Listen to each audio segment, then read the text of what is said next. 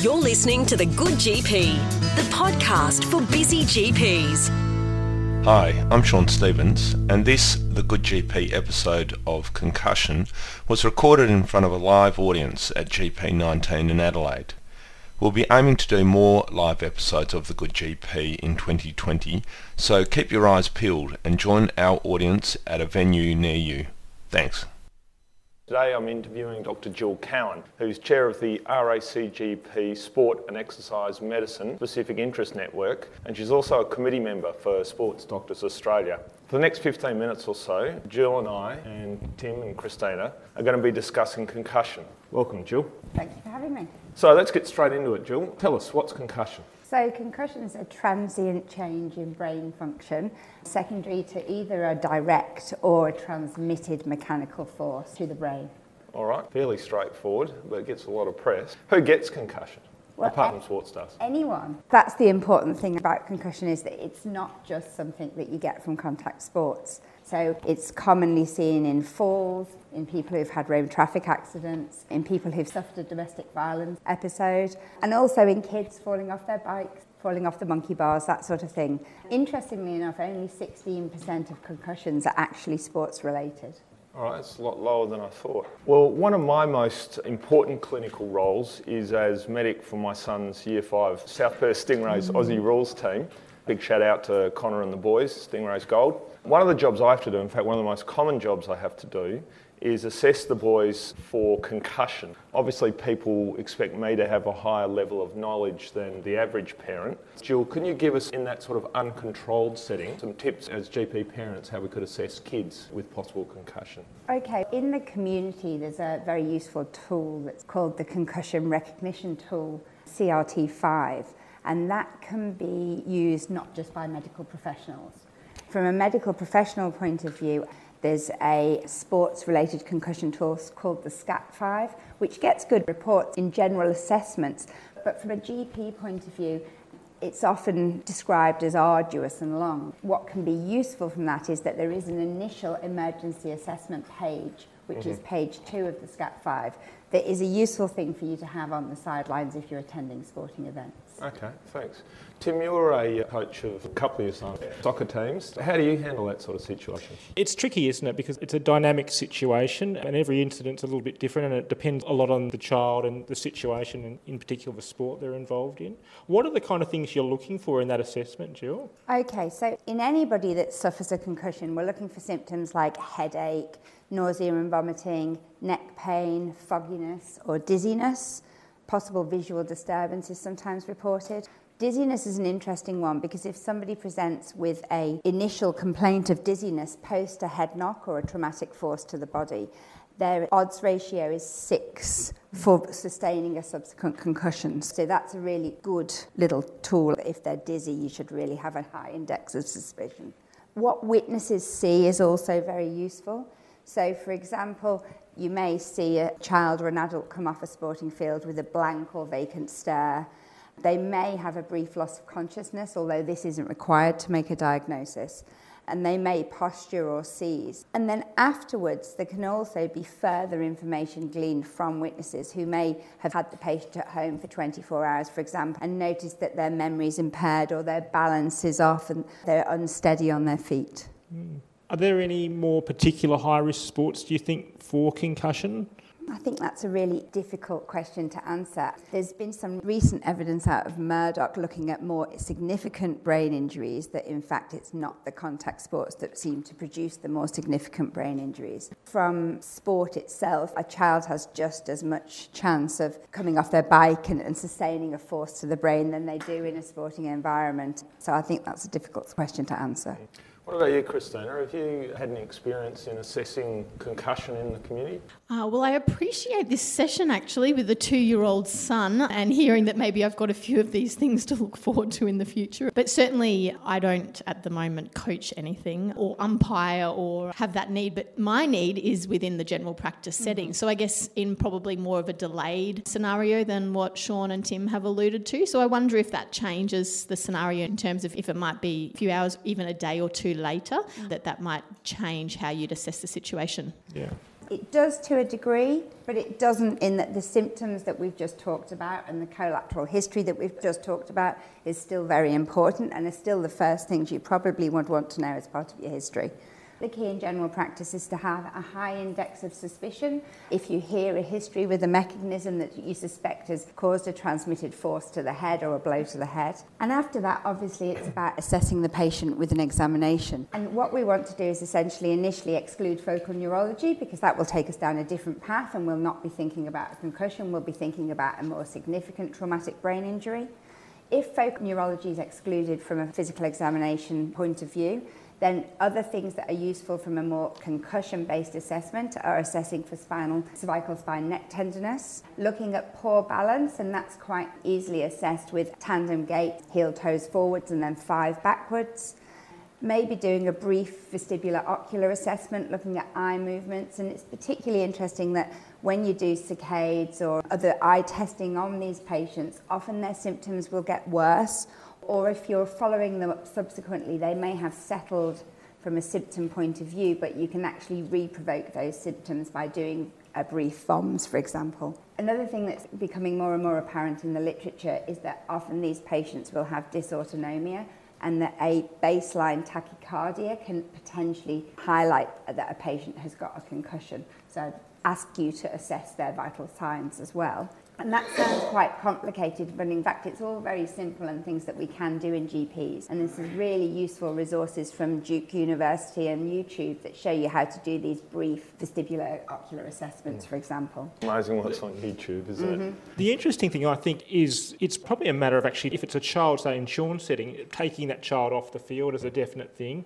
There has been this culture in the past with sports of just getting on with it and getting the player back onto the ground as quickly as possible. And what you're talking about is a much more detailed examination, particularly if you're dealing with children, you're asking them to walk and check their balance and look at their eye movements. Mm. You don't want them watching what's going on in the ground around them. And a five second glance over the top of a child in the middle of a footy field is just never going to achieve no. what you need to achieve there. That goes back to the message, which is basically recognise, remove, and refer. Yep. Yeah. yeah. yeah. The three R's. Gill, why is it so important to manage concussion well? We basically want to optimise our management with the aim of improving, obviously, quality of life, return to usual baseline, and also hoping to improve long term outcomes. Our current knowledge of concussion is ongoing, there's ongoing evolution of our knowledge. And at the moment, we still don't really understand what the long term outcomes of either repeated concussions or a single concussion or many subconcussive episodes are. So all we can do at the moment is essentially manage people to the best of our knowledge now and the best current guidelines in the hope that that protects them in the future. I'll never forget, and it's something that's stuck with me, was at a practice meeting and there was a very senior colleague who worked in New Zealand and he was asked to clear one of the elite rugby players owned the biggest farm in the district cleared him, played next weekend, got knocked out and died. And a story like that I think always makes you wake up and it's a horror story but the best thing you can do is learn from other people's mistakes and that to me has always brought home the importance of assessing concussion and assessing it properly. Mm-hmm. So if we look now at high profile cases, Steve Smith is probably the most recent one. Australia lost the third test because of some doctor ruling out our best bats. Run us through, Gill. What happens there when someone like Steve Smith is uh, in question? Look, it's not really any different to what we do on the sideline at our children's games or what we do in our practice for follow up assessments. I think the great thing about the Steve Smith story was that it actually highlights that concussion has got an evolving nature and it highlights the importance of why, if we see somebody who's had a potential concussive mechanism, they should be supervised by somebody who's responsible for 24 hours. Because even if they initially appear fine, things may change in that initial period. The other interesting thing about it is the movement of the sports bodies around changing the rules around concussion. So, mm. you know, the interesting thing about Steve Smith was he was actually able to be replaced in the game, which is the first time that had actually been enacted. My understanding is the English Premier League next year will be introducing the same rules. So, in soccer, you can actually be replaced in the game rather than be substituted out. So, there's a bit of a changing landscape, and the attitudes around concussion are really changing quite fast. Yeah. That's yeah. right. The NFL in America, it's a big thing because you know they use their heads and helmets as battering rams, know, there's a big move to get away from that, and people are leaving the sport.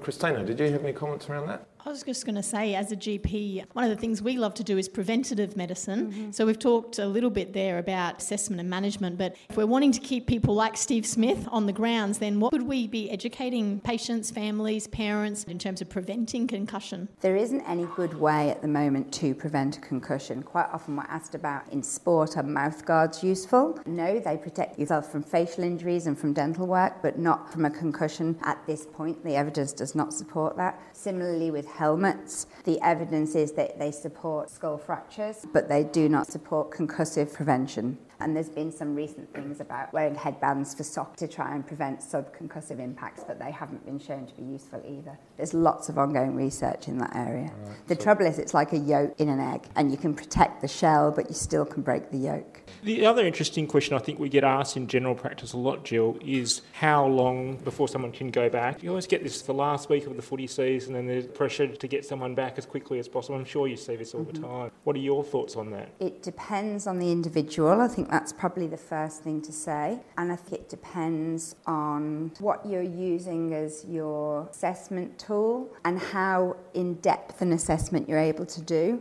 And I think that's important to remember because we'll see people in, say, for AFL, for example, going back within seven to 10 days. But we have to remember that they've got lots of computer aided cognitive assessment tools, for example, which give the doctors increased security. Whereas in a general practice setting, we don't have that. And the key with our management is that obviously we need to initially think about the patient having sort of 48 hours of cognitive rest and rest from physical activity, and importantly, rest from screen time, particularly on phones and on iPads. And then really it's about a graded, gradual return to both cognitive activity and exercise. So, example, if it was a child that came to see you in the practice, they probably would have up to a week ideally off school, and during that week, some school they'd. They'd love that. I know, but the parents would not. Um, some of that time would be spent just resting. Some of that time would be starting to do some homework at home, increasing the ratio of work to rest so that you go from 15 minutes work in an hour to half an hour um, and grading that through and then returning to school maybe for half days or break time, then to half days, then to full days. And similarly with exercise, after 24 hours, we do want people to exercise because we know it helps with the alteration in heart rate. You can sometimes see in concussed patients. But what we want is them the first day to potter to the letterbox and back and slowly increase their exercise, aiming that they aren't making their symptoms worse. So we're trying to increase our activity levels at sub exacerbation sort sort of threshold levels. One thing I found interesting when we were talking about this podcast leading up to it was it doesn't even have to be a blow to the head, it can be a blow to the body. That's correct. What is it about the blow to the body? What in the history would you look for to suggest concussion? So any firm impact to the body can create a transmitted biomechanical force to the head. And importantly, that's why neck tenderness is a good examination finding to take on board because if somebody's had enough force to their body to create a tender neck whiplash type injury or feeling, then that makes you suspect that they have an increased risk of a concussion too. So, are there any investigations we should be performing, or is it all clinical? So no, concussion's a clinical diagnosis. There's no investigations required as long as you haven't got focal neurology, okay. um, which of course then means you're not looking at a concussive episode. There's lots of research at the moment looking at functional MRIs, looking at cerebral blood flow, looking at biomarkers in the blood, but none of that is available for us as GPs to use on a daily basis. It's all clinical. Some excellent material here. I was wondering if you can give us your three take-home messages and then I'll get a quick wrap around from the rest of the panel? My three take home messages would be that concussion is a clinical diagnosis and it can be an involving injury, that a graded paced return to cognitive and physical activity is important and helpful, and if in doubt, sit them out. Three excellent points. Yeah, no, Tim. That's great. Yep. Yeah. yeah. there you go. Set it for all of us. Thank you. Okay. Thanks, Gill. Thanks very much. Thanks, Gill. We, we might take the opportunity to go to the floor and see if there's any questions out there. Yeah. Does anyone have any questions about concussion for Gill? So, where I work, we're encountering quite a significant problem with this where private schools are putting very strict rules around concussion, basically saying kids can't go back to sport for four weeks. Mm-hmm And what we're seeing there is that patients are coming in to see us as GPs, and the parents are saying you need to clear them and sign that they didn't ever have a concussion because we can't allow them to have four weeks off school. Do you have any helpful ways to talk the family through that conversation? So my experience is that this is happening in WA as well in the private school system. We're normally a three-week cut-off, which is what World Rugby has decreed is their cut-off for people under 19, and that's why it's been picked in WA. My assessment is that it should be on an individual basis. We know that in children that a prolonged set of symptoms isn't called until after 28 days. Whereas in older adolescents and in adults, we expect 80 to 90% to have recovered by 10 to 14 days. So we expect in younger children that there's potential for slower recovery, although that's not always the case. So I would proceed as I would with a normal concussion assessment, irrespective of what the school said. And then if I felt that there was a justification that they were fit to return to sport and I had evidence backing that, I'd be happy to write my opinion. It would be between the school and the parent the ultimate decision. At the end of the day, if they're safer to be out longer than they are to be out not long enough. And it's interesting if you look at the research that's been done in animal models and look at cellular changes post a head impact or a concussive injury, what seems to occur is that the physiology is slower to settle than the symptoms are. So that symptoms improve, but in fact, it's possible that the underlying physiology is not back to normal. And I think that's sometimes useful to discuss with parents because they're not aware of that will ultimately lead to longer lockout periods, even though at the moment, if you look at consensus statement information in sports related to concussions, there isn't an actual lockout period recommended. Got another question over here. Is there any room to allow them to go back earlier, where there is a less exposure to the similar injury? The rule regarding return to sport or exercise is that it must be sub symptom threshold. Essentially, we do want them to do some exercise now. Historically, we've wanted people to rest and rest and rest, and what we've found is actually that is counterproductive. Um, from a team sport point of view, I probably wouldn't be so keen. You know, if, they're playing rugby, I'm not going to clear them to play a game of netball.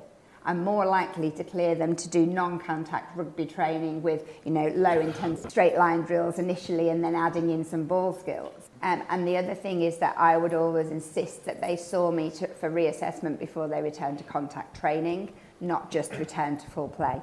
But I think that one thing we're missing here is the point that we must remember that it's not just about sport. And we've got to remember that we potentially are seeing people in our rooms who've had, say, a domestic violence episode or a fall off a bike or a monkey bar that maybe we're not thinking about concussion in.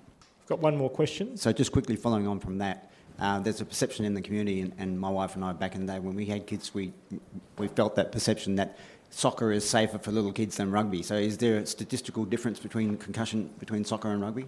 Um, I can't give you actual figures today. Um, but what I can tell you is there's a lot of research going in subconcussive impacts, and we know that repetitive headering of the ball in training produces recurrent subconcussive impacts where people aren't symptomatic, but we don't know if that, that potentially causes long-term issues and and that's a lot of the CTE debate goes around the well is it the two concussions somebody had that potentially causes long-term problems or is it the 500 subconcussive impacts that cause them, and we just don't know. But I think it would be unrealistic to say that soccer isn't within you know the boundaries of having risks as well. Yeah. Thank you.